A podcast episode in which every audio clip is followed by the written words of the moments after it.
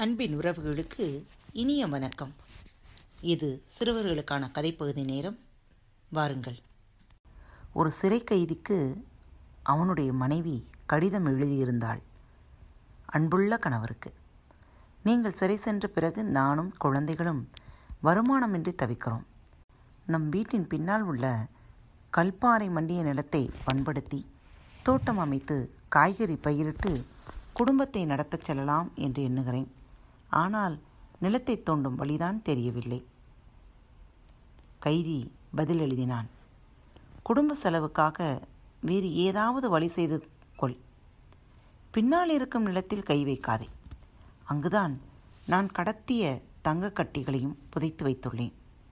நீ ஏதாவது செய்யப்போக பிறகு எனக்கு வைத்த இடம் மறந்துவிடும் என்று எழுதியிருந்தான்.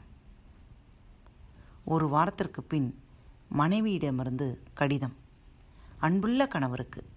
யாரோ ஒரு கூட்டத்தினர் பொக்லைன் இயந்திரத்துடன் வந்து நம் கொள்ளைப்புறத்தை தோண்டி பாறைகளை எல்லாம் அகற்றிவிட்டனர். இப்போது நிலம் சீராகிவிட்டது.